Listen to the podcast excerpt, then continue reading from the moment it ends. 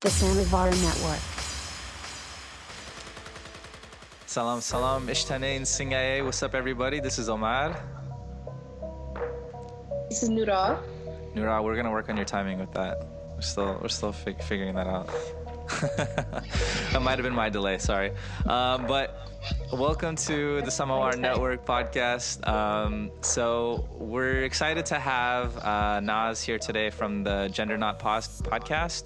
Uh, it's a podcast that I've been listening to quite a bit. I've learned quite a lot from from hearing their conversation. So they talk a lot about gender and and I've really appreciated their ability to take on messy conversations around gender, masculinity, and femininity. Uh, they're productive and their conversations between men and women, and just the way they've handled uh, conversations around Me Too, especially, and the role that men can play, have really impacted me. So we're really excited to have Nastaran Tavakoli Far, better known as Naz, um, on the podcast with us. Naz is an international journalist by profession. She was trained at the London School of Economics and Columbia School of Journalist Journalism, and is presently a journalist at the British Broadcasting Company.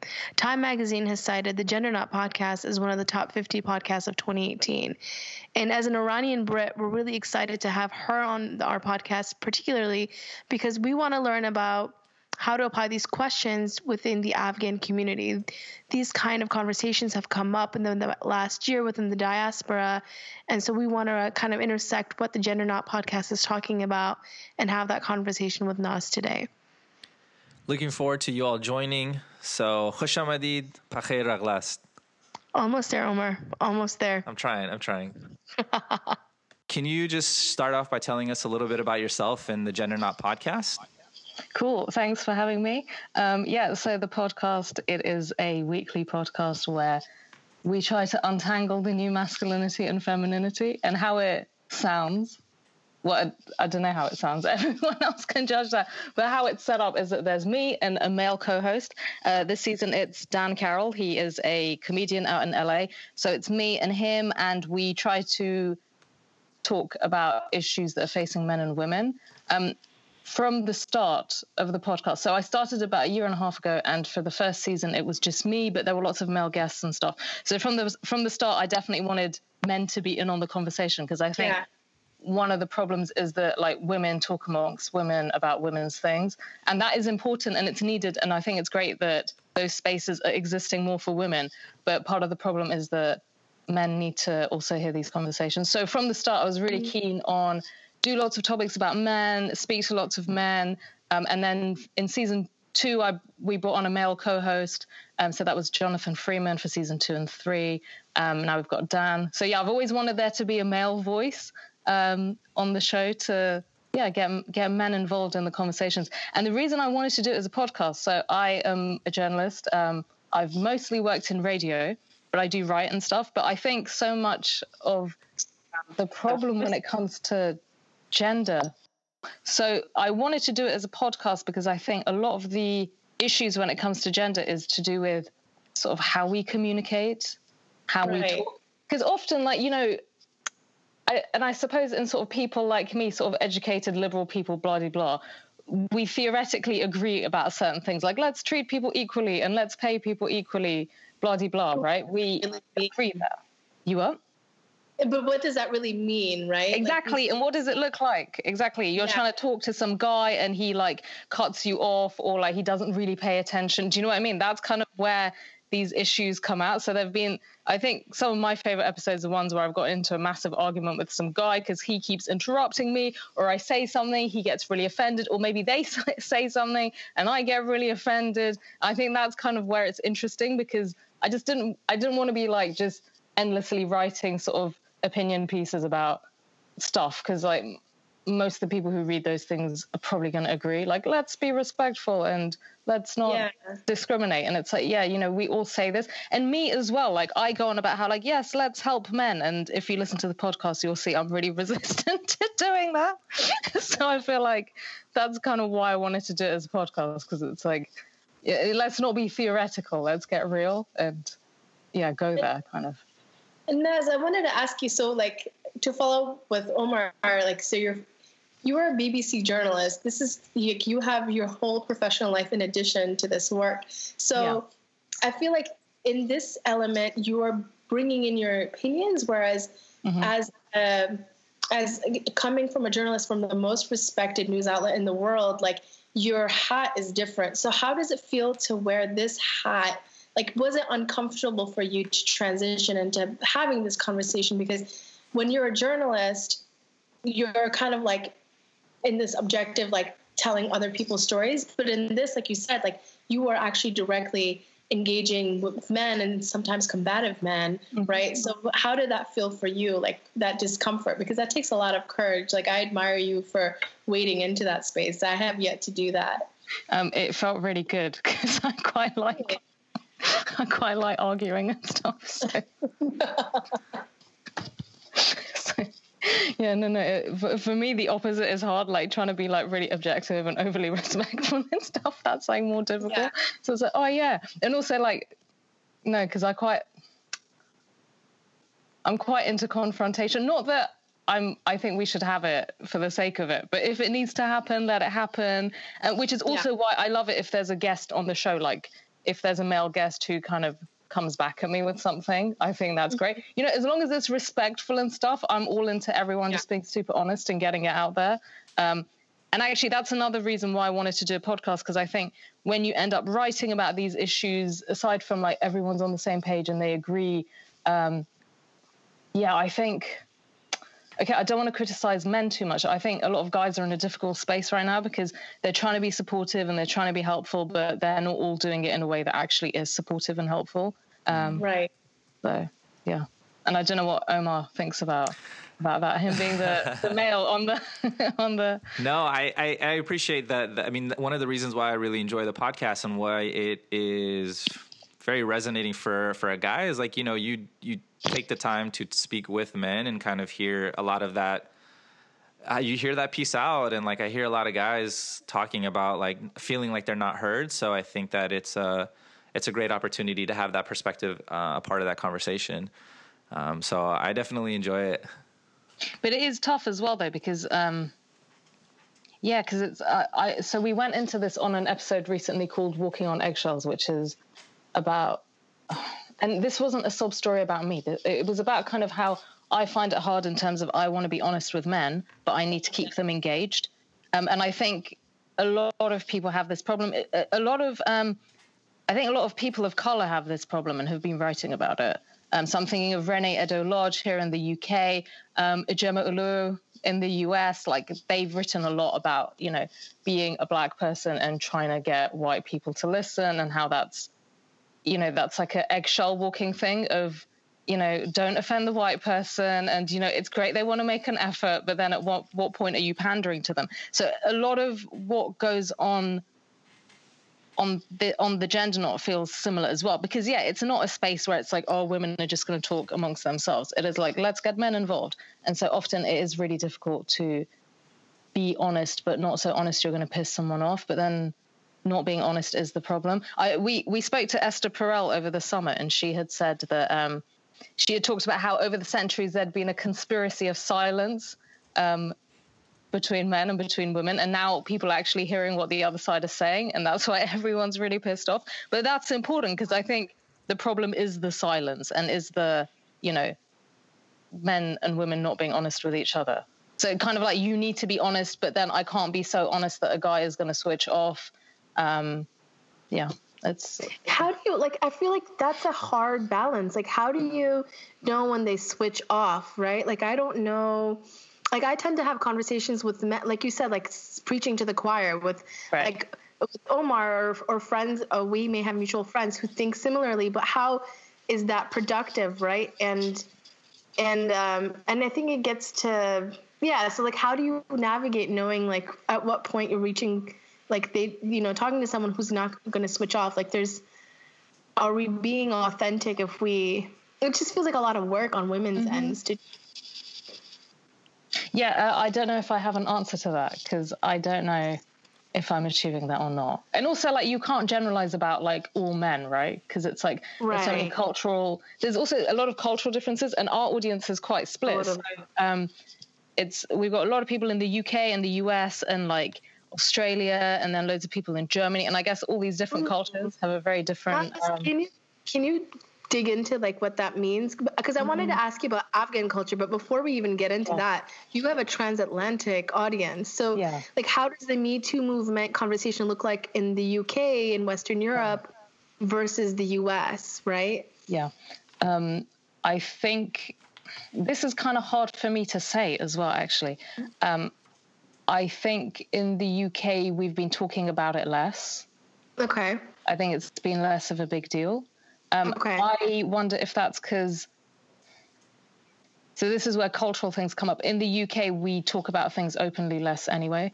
Um, it's kind of like a very, it's a very sort of, in, I think it's more of an intellectual culture here, um, in terms of you might have very intellectual debates with people about politics and stuff, but going into experiences and stuff is not really done. Like race is a really interesting thing in terms of we don't really talk about race in the UK, and it's only recently becoming a bit of a thing, which I find fascinating because like the UK had this massive empire until not that long ago, right? But that's one of the things, and I think uh, people of color we all say this in Britain, but like mm, no one really talks about race, you know. Um, Yeah. so I feel the Me Too thing as well. I feel like it's been more of a thing in the US. Hang, however, having said that, I don't know if that's also because um, a lot of this conversation is taking place online. Um, a lot of there are a lot more sort of like prominent Americans who are online and having this conversation. Yeah. So that kind of makes it difficult to know. Um, yeah. because it's like, oh, is this because this is a lot of these conversations are on the internet and Americans are more more sort of like um, they're more vocal, full stop. But also on the internet they're more vocal. So is that why Yeah. we're hearing them more? That's kind of hard to say. I do feel like it's been less talked about in this country. I wonder how does your background as an Iranian, like uh, you know, Iranian Brit, I guess was Yeah. was that appropriate to say? But um, how does that inform your conversations around gender uh, and around the topics you discuss on on your podcast? Yeah, so it's, what, what is interesting, I think, when Western countries look at sort of Muslim culture, for example, and they have a very black and white view of like, oh, everything's really sexist, blah, blah, blah. And there is a lot there. I'm not saying it's not. And look, I didn't grow up in an Islamic culture or community or anything, but um, I think there's a lot of things that are missed as well. And I find. Um, I actually find Eastern culture in general. So now I'm going outside of Islam and I'm thinking Yeah. of China and India and whatever. It, they, they are actually a lot more feminine in many ways because it's more about sort of like, you know, these are societies which are all about family, they're all about relationships. Um, you know, these kinds of things are very important. So, in a way, I think in those sort of societies, women maybe on paper they don't have a lot of rights, but they are actually more influential socially than Westerners think. And yeah, there's societies where sort of like life is very much about family, right? It's about, Yeah. um, which is like a very f- female realm, you know? And I think that also means that men kind of are encouraged to think about sort of family and relationships and things in a way that's very different in the West. Right. Um, and I, that's something that's very um, stark to me. Like I think Western countries are really good at sort of having laws about like you know this is how we should treat women, whatever. But then, you know, there's this sort of individualism you get in the West, which I think exactly. doesn't really benefit women either. Um, and I've seen this actually the past few. I, I think when you start getting older and you start having relationships, and then people get into messy situations, that's where you really see it because it's very kind of like I often think women are very much left to fend for themselves, um, in a way that I don't think happens in Eastern cultures as much. Okay, I'll give you an example. I have a friend. She's Middle Eastern. Um, I won't say too many details about her, but a few years ago, she was having some issues with this guy who was really into her, and um, her brother knew this guy, and he was kind of sort of semi harassing her, and she was really Yeah. angry about it. And then she was really she's super angry about it. And I remember her telling me she was like, "I'm so angry at my brother. He needs to go Yeah. break this guy's legs, whatever." Which I thought was really cute because I was like, she wants like a proper old school Middle Eastern brother, right? Who kind of protects her and stuff. And he was all like, he was like saying to her, "Look, we live in the West. Like, I'm not going to go behave that way, you know." And he was just being really civil with this guy, whereas she wanted him to like properly defend her and be protective, which I thought was really cute. But it kind of did feel like, Yeah. yeah, it's a really Western thing. Like, you know, the brother he stays out of it because she's an independent woman and she can fend, well, not fend for herself. She's an independent woman and she doesn't need a man to step in. But she kind of wanted him to step in, and I thought that was like a really good example of like, yeah. I could see where she was coming from, but he uh-huh. was like, "I'm not gonna go like break this guy's leg." What are you talking about? Yeah. and she'd grown up in the West as well. But she, you know, in that moment of need, she was like, "Yeah, I want him to like be an old school like brother for me." Yeah, we're, I've definitely had that moment too where I was like, you guys need to like bully the hell out of this person. Like we didn't end well. And then my brother is being like, we are civil human beings. That's not how we roll. I'm like, no, no, no, no, no, No, Live in this moment. You need to be my gang and like, Yes, yeah, Yeah, so exactly. totally relate. exactly. And also, I don't know if this is like a. I mean, talking about Asia and stuff. I don't know if this is like a very like white thing of like, oh, everyone be civil and sort it amongst themselves. Whereas I'm totally into like, no, if someone's mean to you, everyone needs to stand behind you and they need to. I don't know.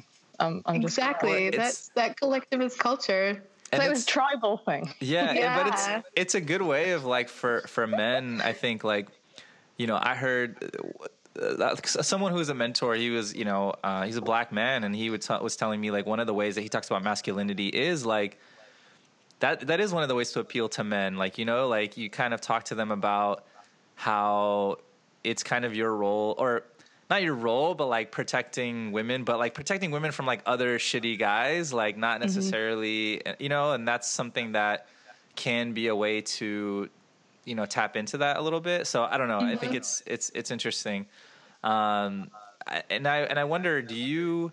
Uh, are you having these conversations with your own like family members or other folks in your community, like Iranian community, about things like Me Too, about gender, about dating? Like, how are those conversations if you're having Yeah. them?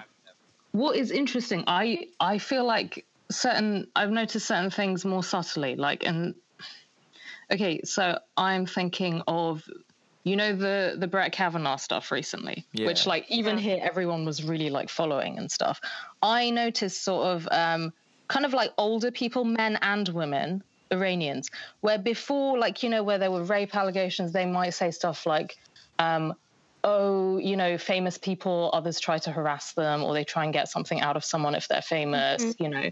Um, those conversations very much weren't happening. They were like, oh, yeah, of course this guy did it. Why, why would this woman go to all that trouble?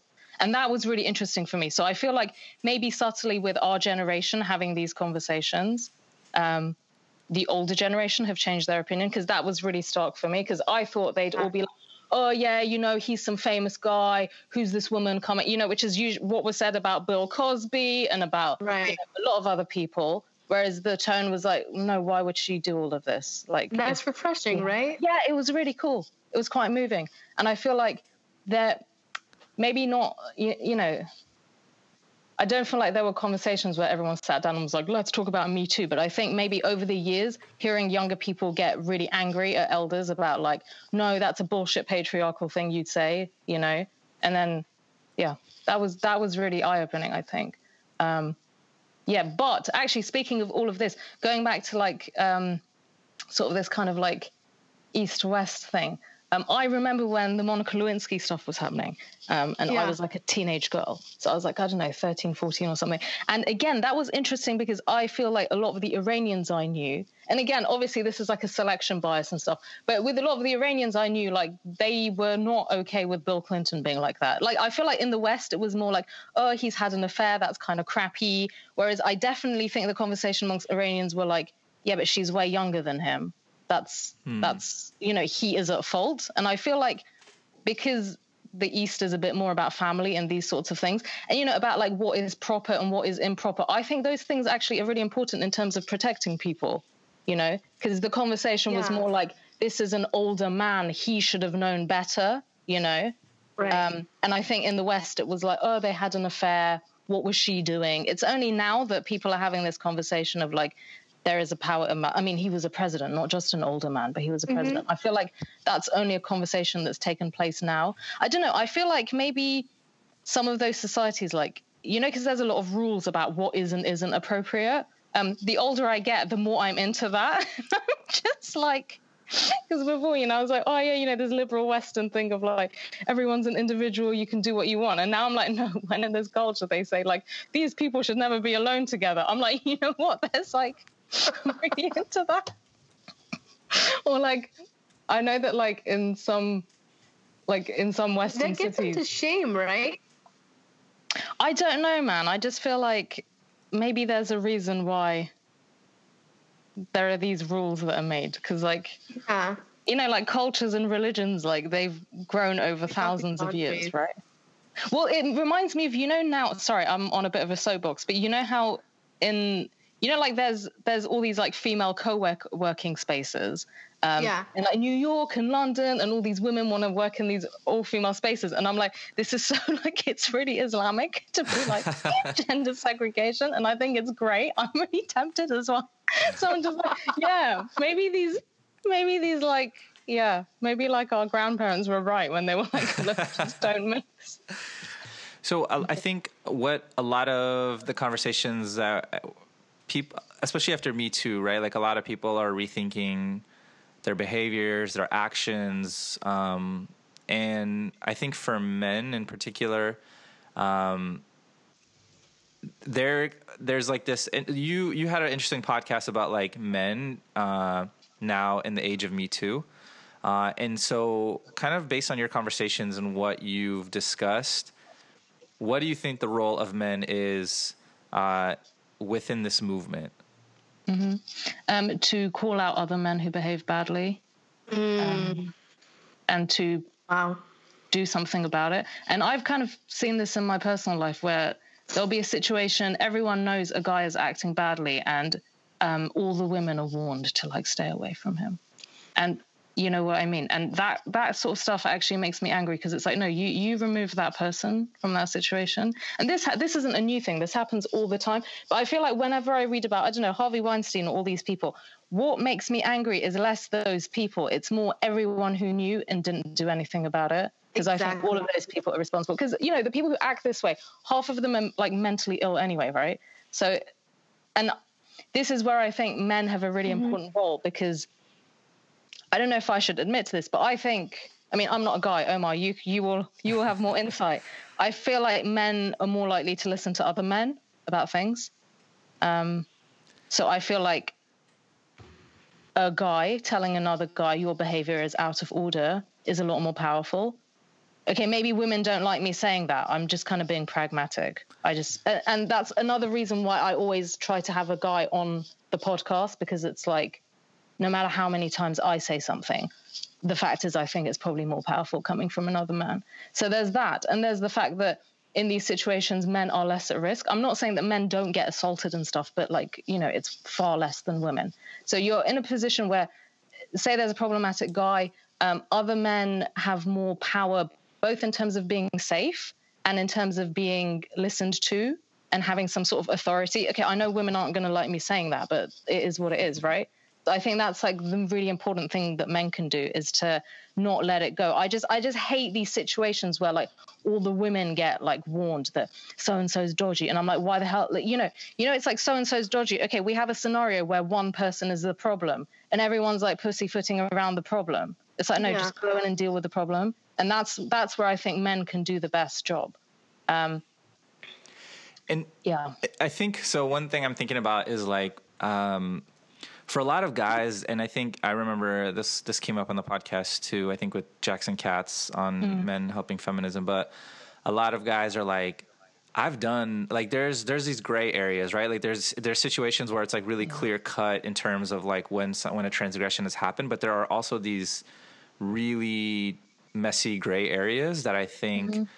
a lot of guys are like, you know, like I, I've done that, or I've, I've, I've, you know, like a lot for a lot of men, like we're ra- the way we're raised and taught to act towards women like it could be like classified as abusive as as, Mm-hmm. as manipulative and in a lot of different ways and that's just like a lot of the basic 101 of like how to navigate dating for men which is like really sad but um, Mm-hmm. Yeah. i think for men it's also like how do you say that when you've also maybe been like Yeah. you know done some of these like you know messed up things maybe not like some really you know like there's like the really clear cut violent transgressions but like those messy areas you know you've been jealous or you've been kind of you know manipulative or these kind of things like how do you i think it's hard for men to go about and tell other people to like Yeah. change when you're like man who am i to say that Yeah, no, that's that's a good point. I've I've wondered that the past year. Um, some of the men I know have been really defensive about these conversations, and I've I've kind of wondered, like, you know, or like you said, like, or they, or I've seen them in situations that not step in, and I have wondered, have they done something similar, and they feel like a hypocrite? Yeah, I'm. I don't know how you'd navigate that. I I wonder because then this has come up on the podcast a lot as well. Something I and a lot of women are not a fan of is when men have done something crappy and they go and apologize to a woman about it, and it's like, no, no, no, you need to like go and do your work. Like, I've because I find those sorts of apologies are quite self-serving. It's sort of like, oh, I feel bad, I did something bad. I'm going to go apologize to this person I traumatized, and you know, then I'll feel a bit better because they listened to me. Um, yeah, I don't know. I, I wonder if, say, a guy has done something bad and he wants to step into a situation, maybe that's something he could even raise with the person he's stepping in to warn. Like, hey, I see you're behaving badly. I've done this myself. I don't know. Maybe maybe that can be more powerful because it's not holier than thou. It's like I've done stuff similar myself. I really wish I hadn't. This is why. This is the consequence for me, for the other people. Um, I I wouldn't like to see you make the same mistake and also hurt other people. I don't know. Like, I don't know how you'd find that. So you say that um, going back to the person and apologizing, like, uh, talk, could you talk a little bit about that? You, you're saying you know you're not a fan of that, and I know, I know, I know you brought that up before Yeah. from from some of the listens. Can you explain to people why why why you feel that way? because I feel like going back and just apologizing to someone, okay, that can be a first step, but you need to like show that you are working on whatever led you to behaving that way. So these are the ways in which I am trying to make sure I don't behave that way. And like, you know, not just one thing you did once. It's like, I am seeing a therapist or I am seeing a support group, or, you know, you need to show like consistently how you are working to not behave that way. Otherwise, just going up to someone, hey, I, I'm sorry I did that crappy thing. It's just kind of just trying to make yourself feel better about it. Um, and then I think with women that in in many cultures with women, there is a lot of pressure to be forgiving and to you know always see the best in people. And I think that's a really shit position to put women in because a woman might not want to forgive. She might not feel ready, and I think she has that right. Um, and I, yeah, there is that social script that as a woman, you're always meant to take him back. You're almo- always meant to be forgiving. It's okay. Like, you know, I had someone once give me an apology, and I was like, you know, this doesn't make it okay. It's never going to be okay what they did. Do you know what I mean? Yeah. Um, so it's kind of like, it's a first step, I think, but yeah, I, I just feel like it can be really self-serving. And then I know men are sitting there feeling like, oh, what do we do? We so we talked about this on an episode, um, Me Too and Hollywood, which is quite recent. Um, Dan and I talked about this about how to navigate apologies. And long story short, it was like, okay, apologizing is a good first step, but you know, show what steps you are taking consistently to not behave like that. Um, and in a way, this is and this is also where things get tricky because in a sense I think men should be having these conversations with each other of like, hey, I behaved badly towards someone. Has anyone else done this? How do you feel? How are you trying to navigate it? How are you trying to be a better person? Um, I just feel like in this woman, I'm not sorry, in this time period, I'm not a fan of women having to like, you know, console men over their shitty behaviors. And I get it that like guys have been raised by society to act in certain ways. Um, I get that and stuff, but I, I just feel like now is not the time for women to have to like console guys. So one of the one of the issues or some of the things that I find is like if the social stigma for admitting that you have done some of these things is so high that I mm-hmm. think it like really prevents men from coming forward about it, right? Because it's like, in a lot of ways, you're either a monster or an angel. You're either like a rapist or you're not. And I mm-hmm. guess that I think that's one of the the struggles that or one of the difficulties is like having the language or to be able to say like I've done these shitty things or I've done bad things, but also not feeling like you're a monster or also like not having being perceived as you are like a really incredibly awful human being. So I think that's something that I always find like a difficulty to to kind of navigate because it, we we kind of box people in one or the other, and there's just like there's not a lot of room for that gray area. But so this is interesting because uh, a few weeks after Me Too, there was that whole um, loads of guys were on the internet, you know, with "I did that" or "I have," um, and so we had an episode about that, which infuriated all the guys I know, and all the women absolutely loved it. It was me and another journalist, and we were like. Um, can I swear on this podcast? Yeah, go for it. Yeah. we, we were like any guy who does that fuck off. Like seriously like you know this hmm. moment where women have all this trauma now you're coming out with like oh yeah i did that and here's my massive essay about the time i assaulted someone. Go fuck yourself. No one wants to hear that right now. And then then guys were like so what are men meant to do? Are they meant to disappear and feel shame? And i'm like you know th- this is a bit tricky for me to say. I'm like sometimes shame might be a good thing but you hmm. know there, there's that expression in Farsi where we say, you know, embarrassment is a good thing. Um, again, it's one of these these bits of elder wisdom where I'm like, yeah, man, like they had it right when they said that.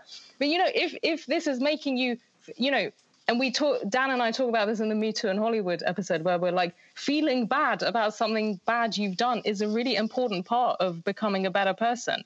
So it's like, no, go away and maybe talk to other men about it. But I this is the thing. It's kind of like guys who they want to be better, but they don't want to feel bad. And it's like actually feeling bad is an important process in becoming a better person.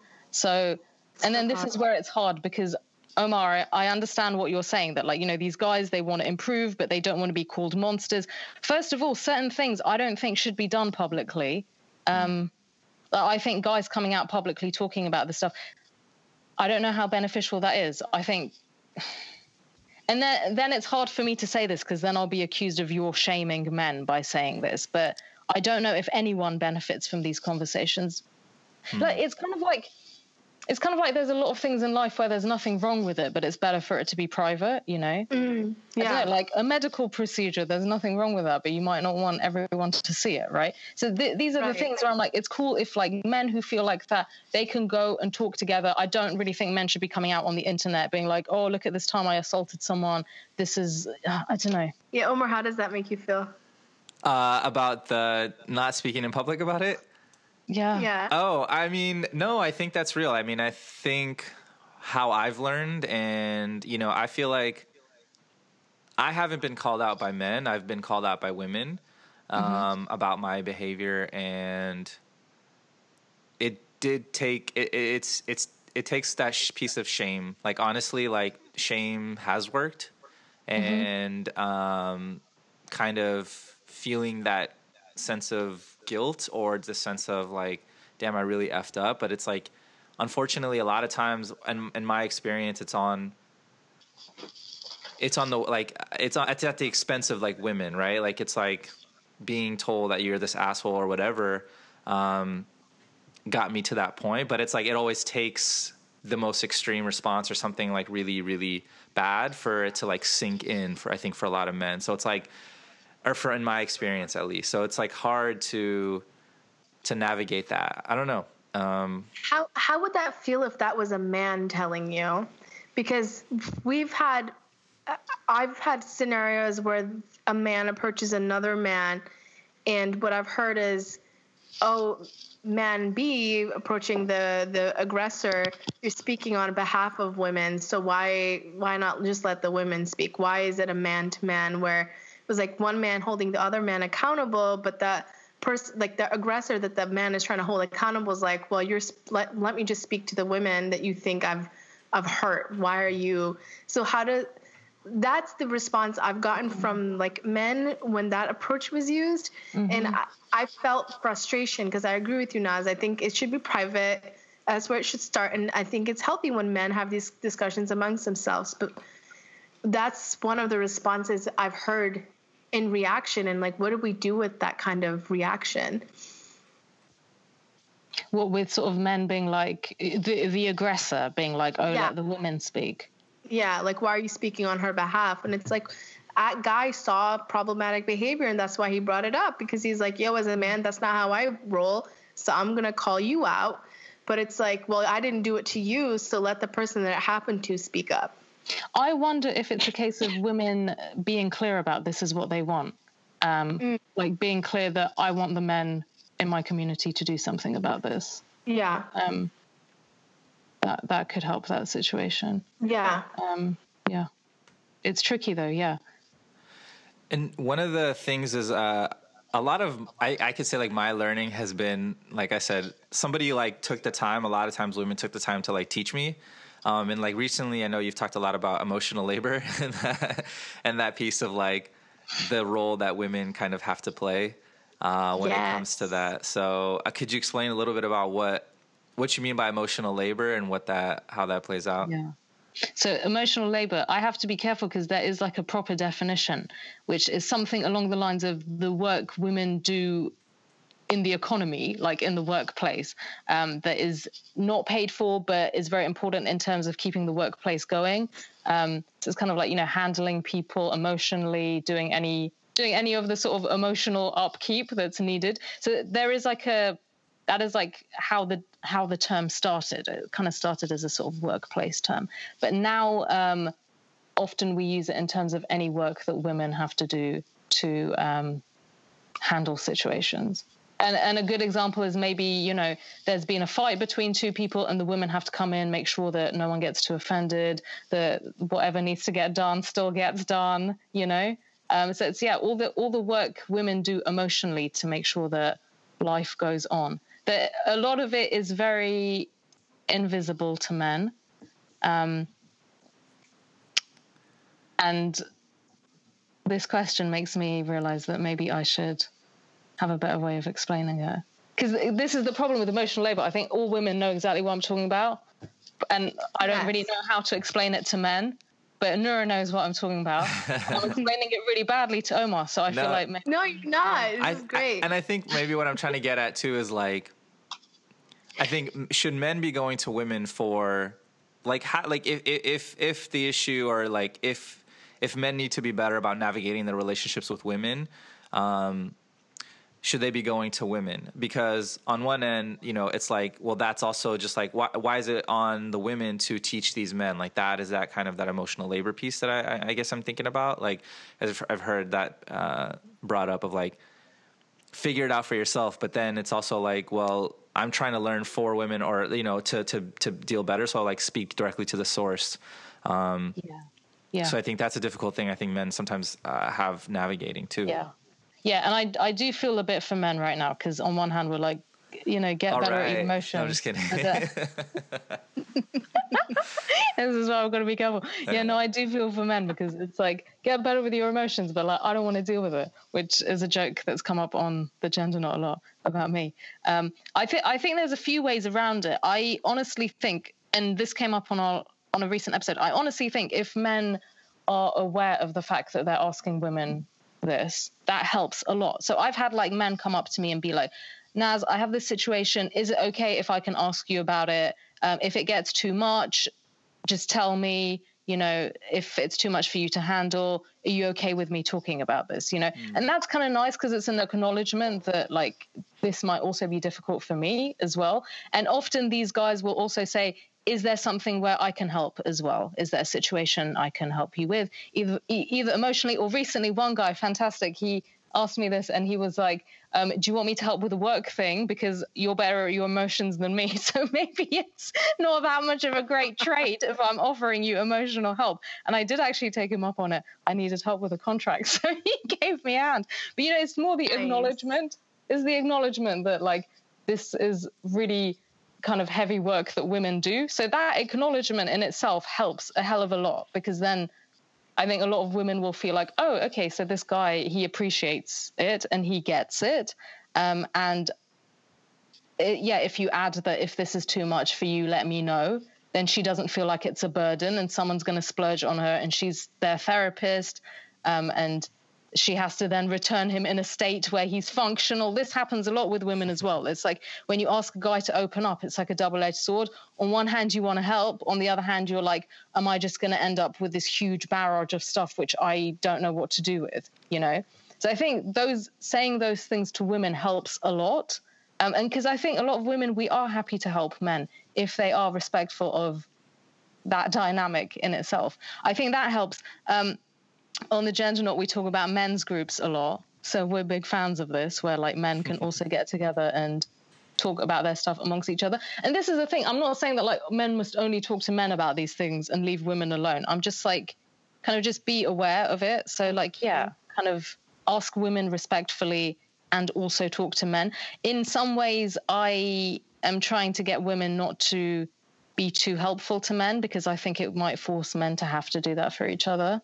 Mm. Um, and I think, gen, you know, generally in life, I think sort of um, limitations can be good. You know, it's like it's like you know when it's that time when you've realized you can't pay your rent and that job thing you've been avoiding for ages, you're gonna have to deal with it. Those are like really good times because we're forced to to grow. Yeah. Which is partly why I'm kind of a fan of women not being too helpful right now because I'm like, okay, this is great. Loads of men know there's something wrong and they need to do something about it. Right. I'm trying to toe the line of be a bit helpful, but not so helpful that they're not going to step up. But We I don't know if I toe that or not. That's a really delicate balance. We have this running joke that we're called TSN and that we need a TS men where the men just talk to one another. And now I think I have a vote of support from you. Yes, yes, Go. Yeah. Just get the men talking to the men. Yeah. But yeah, that I just kind of worry as soon as women get involved, it's like the the guys aren't going to make an effort. And then it's Yeah. I, okay. I'm going to send you guys a tweet. A friend of mine put out a tweet yesterday because she was at a castle Okay. and she saw this tapestry.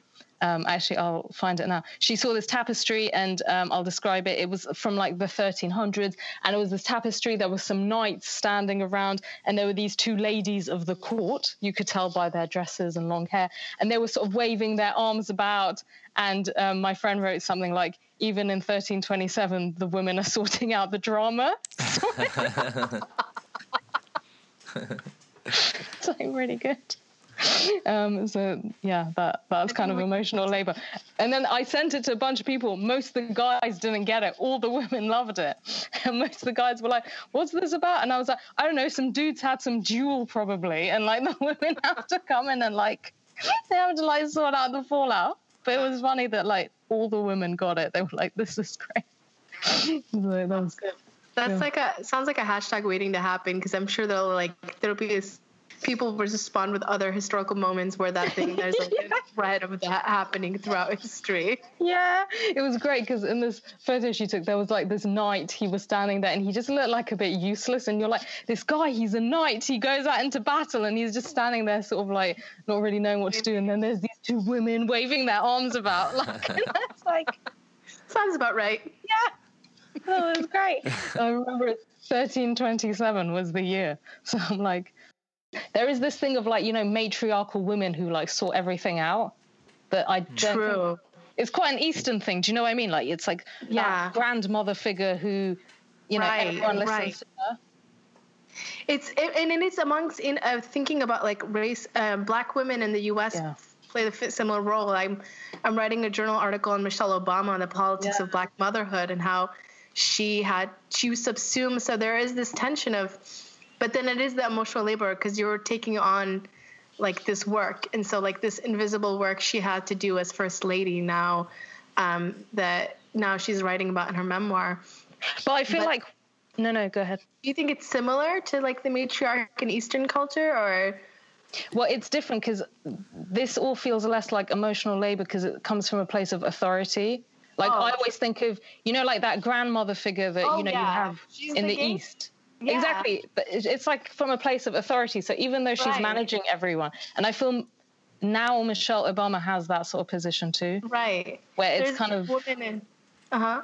it- it's kind of it's different from the women who aren't being acknowledged and are doing all the work. Right. She's kind of setting the agenda. The other person I've always had a massive thing for um, is Nancy Pelosi. So last week when she was all over the news with Trump, I was quite Yeah. excited because I've al- and again I don't know if that's Glasses. you up. I, I just loved how she walked out with her sunglasses Yeah. on, and I was like, boss moment right there, right there, like a gangster. But I've always had a thing for her. Um, and Omar, I guess she's your rep. I think. Yeah, she's she's from the area. Yeah, yeah, yeah. She's from But like I've San always Francisco had area. a thing because, like, I, and I don't know if that's because she's got that Italian. Maybe their culture has a bit of that sort of. Mediterranean, Eastern vibe.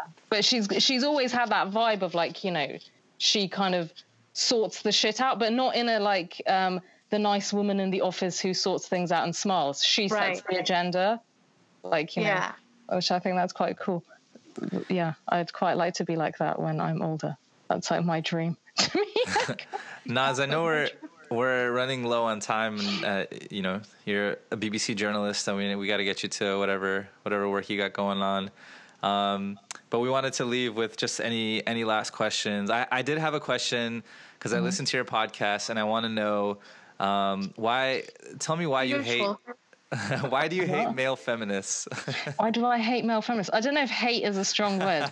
Um, I'm very suspicious of like men who brand themselves as as feminine. Basically, okay, maybe it's like people who are more concerned with being quote unquote woke Yeah. than actually doing the work. Yeah. Um, and I think there's a, a lot of white people fall in this category too, where um, so with a lot of male feminists, it's the sense that the fact that they're supportive of women is so great, and everyone should clap for them, and that sort of trumps them actually being supportive of women. Um, so that's kind of that's my issue. It's it's kind of like you shouldn't want a prize for being a decent person, you know, just act decently and make an effort. The the other problem is I think anyone who really prizes themselves on being a great person, it's quite hard to like call them out because it's such a big part of their identity, you know, that I'm a good person. That if you say, "Hey, you did this crappy thing, can you not do it?" It's like such an attack on their identity. Um, I guess maybe Omar, it goes to what you were saying about someone's either a monster or an angel. Maybe that's what comes about when you kind of brand yourself as, you know, I'm woke or I'm a male feminist. Um, we recently read some of Robin DiAngelo's book, White Fragility, um, where there's a passage where she talks about she says progressive white people are the most problematic when it comes to race because they are more concerned with prove yeah exactly. They're more concerned with proving to everyone how progressive they are than in actually doing the needed work. And what she had written um, Actually, I have it here. Hang on, let me find it.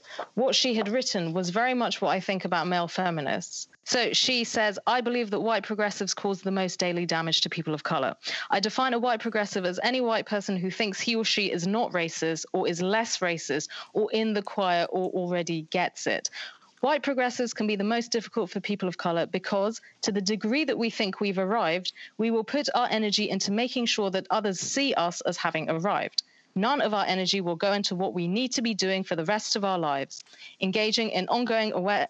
Engaging in ongoing self awareness, continuing education, relationship building, and actual anti racist practices. White progressives do indeed uphold and perpet- perpetuate racism, but our defensiveness and certitude make it virtually impossible to explain to us how we do so. That is basically what I think of a lot of kind of men who go on about how they're feminists. It's like, you know, say they might do something sexist and it's not their fault because they've been conditioned that way by society. You point it out to them and they get defensive, they don't want to hear it, you're shaming them. Do you know what I mean? I think that's the problem. And I just think when when these things become part of your identity, then people are more concerned with um, protecting that image or that label than in actually doing the work. I, it's also generally, I think, whenever you need to go on about how you are something, you stop being that thing. I always think of like, I don't know if you read a lot of business journals and stuff, because I feel like in a lot of that community, everyone's going on about authenticity. And it's like they're always totally fake as well. it's like you have to go on about Especially because it's a business journal. Yeah, like all exactly. the people. exactly but that's always the, the best example is like all the sort of authenticity business people and it's like dude just be authentic. You don't need to like tell everyone about it. So, uh, so then uh, my question is like, if we want men to be, um, to have these views, like to be more progressive, um, isn't there some value in like some in some ways like kind of showing that? Because as like as like I want to be an example or a model for other men and mm-hmm. so sometimes it's like let me let me kind of talk about this so that you know other men can see like yeah it's okay to say to claim you're a feminist or it's okay to do these things. Mm-hmm. um, does that it, like what about that piece? Like maybe some men are trying to like you know if, if if men listen to men and we're trying to encourage them to be better and do better then isn't part of that like you know flexing a little bit like yes i'm a feminist or whatever. I mean i, I know it can go too far but it, can it also be beneficial as well yeah i i'm a bit torn on this because i wonder if it's more like by action or like um instead of telling other guys yes i'm a feminist being like oh this is how i try to treat women or this is how i'm trying to be better I feel like that's that sits a bit better with me. Like this I is agree. I don't know. You're a boss, for example. Um, hey, so I'm really trying to uh, notice um, some of the things women get unpaid for in our workplace. I'm really trying to make an effort. I don't know if any of you other guys have noticed anything. If there's things we can learn from each other, I feel like you know that's action showing that you care about women's plight, and to me that that sings louder than I'm a male feminist, hence I'm doing X in my office. Um, I don't know, but yeah, I mean, Jackson Katz has talked about this quite well. Um, I need to probably go back and read some of his stuff. But it, so he, on our podcast, he talked about, um, I think he used the word pro feminist men. Yes. Yeah. Which was interesting because he was what like, that mean? So it's like feminism isn't their identity because the problem that okay, we're talking okay. about is that it's your identity. So then you don't. Right, right, right, right. So he he talks about how there are a lot of men who are very well read in this stuff, and they tend to say they're pro-feminist men, which was kind of interesting. But yeah, no, I just feel like. Yeah, yeah, but you know what I mean. It's kind of like having guys be like, okay, so these are ways in which I'm trying to be more mindful of the women around me. I'd love your input, other people. I don't know. Some of this as well. I don't know, Omar. It's weird because some of this is quite personal as well. Because I just really don't like preachy people. like, it's like you know these like life coaches who have videos of like this is what you should do. I find that like really annoying. Um, I always think of um, I always think of someone like Mark Manson, who we've had on the podcast. Like I think he's great because he's just not preachy. You know, he's like, mm-hmm. okay, this is some stuff I tried. This is what worked for me. Um, you know, do you know what I mean? There's something about preachy people, and I think a lot of male feminists are quite preachy, and it's like I don't know. It's just I find it annoying. Yeah. Sorry, that's not very no, comprehensive no, response. I think that's great. I think it's like, you know, focusing on the action instead of just like yeah. the identity and, and, and, and letting that kind of speak for itself. I think for me, um, I don't know. It's really interesting though. Like my feminist views and how woke I am has been really tested now that I'm married. So it's like this is like the true test of whether or not that is. But I'm also starting to realize and like look at other men who just like who just like have like a healthy marriage and like have mm-hmm. kids and I'm and I'm starting to like really appreciate those folks more and like as opposed to the people who are just like out here like on the streets like protesting or like I don't know like you know those things are also important and like speaking to that that stuff but like just those folks that seem to have like that healthy those healthy relationships you know mm-hmm. I'm starting to like see that as my role model more than some of the other things but I'm appreciating it now because I'm obviously because I'm married now but that's that's interesting because I feel like um you know when I was saying like with the East it's all like family and stuff um, and that's kind of where a lot of these things perpetuate, right? It's kind of from our families and communities. Um, so yeah, no, that's cool. It's kind of like you want to avoid being one of these people who like is great at writing articles and being preachy, but is kind of crappy in real life. Yeah. Like, what's the point in that? Exactly. So, yeah. Naz, I have a on a lighter note. Um, Idris Elba, my favorite ambassador from the UK, spoke up about the Me Too movement yesterday and I wanted to know what you thought about his comments. Is this where he says something like the only men don't need to be worried in case they've done unless they've done yeah, something crappy. Exactly. Yeah, yeah, I think he's right. I think he's right. But then I agree, right? But I think a lot of guys are saying that, oh, but we don't know what crappy means anymore. Um, Mm-hmm. Omar nods. Omar nods. But I don't know. I don't know, man. It's like, you know, I constantly come up against guys who are like, Am I allowed to be nice to a woman at work? And it's like, if you don't know the difference between that and, like, you know, like harassing someone, maybe I'm being unfair. I don't know. I liked I liked Elba's comment. I thought he was spot on. I mean, he's just like, and it just adds to the celebrity aura that I think uh, all women in the U.S. love him. So he's like, you know, the person we want to be James Bond. And, um, but I just, I think it is very honest too. It's like trust your gut is what I think what he was getting at. It's like you know when you've done something wrong and when something feels great. Like you know, there's something in your gut and instinct that tells you when something feels like you're approaching something in the right way. So some people do get defensive because they probably have a nagging feeling that something in their history suggests that they had a Me Too moment that just hasn't been revealed. So um, I just really hope there's not like some future allegation where someone's like, well, actually, I worked with Idris 10 years oh, ago and XYZ happened. I'm just like crossing my fingers that, you know, none of that happens. The most- Well, you know, the most like sorry the most liked comment i saw underneath that post was like famous last words and like it was uh, it was like it had like you know the the most the, the comment with the most likes gets on the very top like i was like oh snap well, I I often think about Cory Booker. I don't know how you guys feel about him, um because obviously I look at him from the UK, but he's quite an interesting person in terms of. Um, so he claims to have assaulted someone, I think, when he was a teenager. And then when he was at college, he did a lot of work around that. Um, and okay, I don't really know the details, but from what I understand, a lot of it was also trying to work with people in domestic violence and stuff to sort of it wasn't like a one-off thing. So I find he's an interesting example of someone who, you know, maybe didn't do something great in the past, but kind of made an effort. And I ra- I raise him because he is like a public figure and he's well known and stuff. Um, and it's and it yeah. shows there's room for redemption, right? Like Yeah, he came out. exactly. I think we need those examples to think about because some uh, men do think that once they come forward that there's no room for return and and in the cases like he took responsibility and Right. he actively worked on himself and here he is now as like in this example so maybe that's something TS men can yeah, exactly. But also the redemption thing, because this conversation comes up a lot. It's and it's Yeah. not like a Louis C.K. style of like I just said sorry and then I went away for like four months and now I want to come back. Like the Right. Cory Booker thing, it sounded like again I don't know the details that much. It sounded like something ongoing over several years. He actually like did decent work and stuff like that is cool, man. Like, um, and I feel like his name doesn't come up in terms of it doesn't yeah I mean, had I only know about that because of yeah, I only know about that because of um, the Kavanaugh stuff. Um, oh, and you're a badass BBC journalist that Yeah. helps well, I kind of did a bit of digging, but then I was like, oh, okay, this is interesting. But um, yeah, there is room for redemption if you're like genuine and honest and not being self-serving.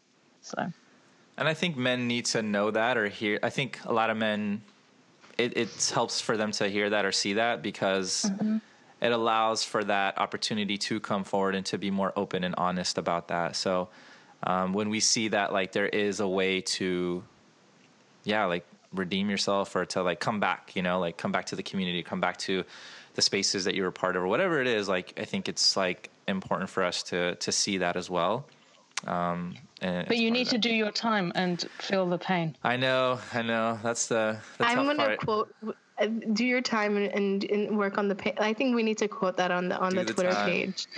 now, Do do you have a. Twitter handle we can uh, direct folks to? Yes, um, it's my name and it's really long. Awesome. Okay, so we're gonna retweet that out. And you have, thank you for sharing these nuggets. Like, what we really want to emphasize is you have a whole podcast on this, and we want our viewers to tune in to the gender knot and continue because, you know, an hour with you is not sufficient to get into this. So, luckily for us, there's seasons of you we can tune into to Oh, no. continue. But we're so appreciative that you took the time out. Cool. to- Thanks for having me. It was Thank fun. you so much. Thank you for, Yeah. for joining us. Yeah, let us know when this goes out and we'll share it too. So that'll be cool. Oh, you're great. Thank you so much again. Awesome. Thank you so All much. right. Have a nice Peace, Naz. rest of the day. Thanks, Naz.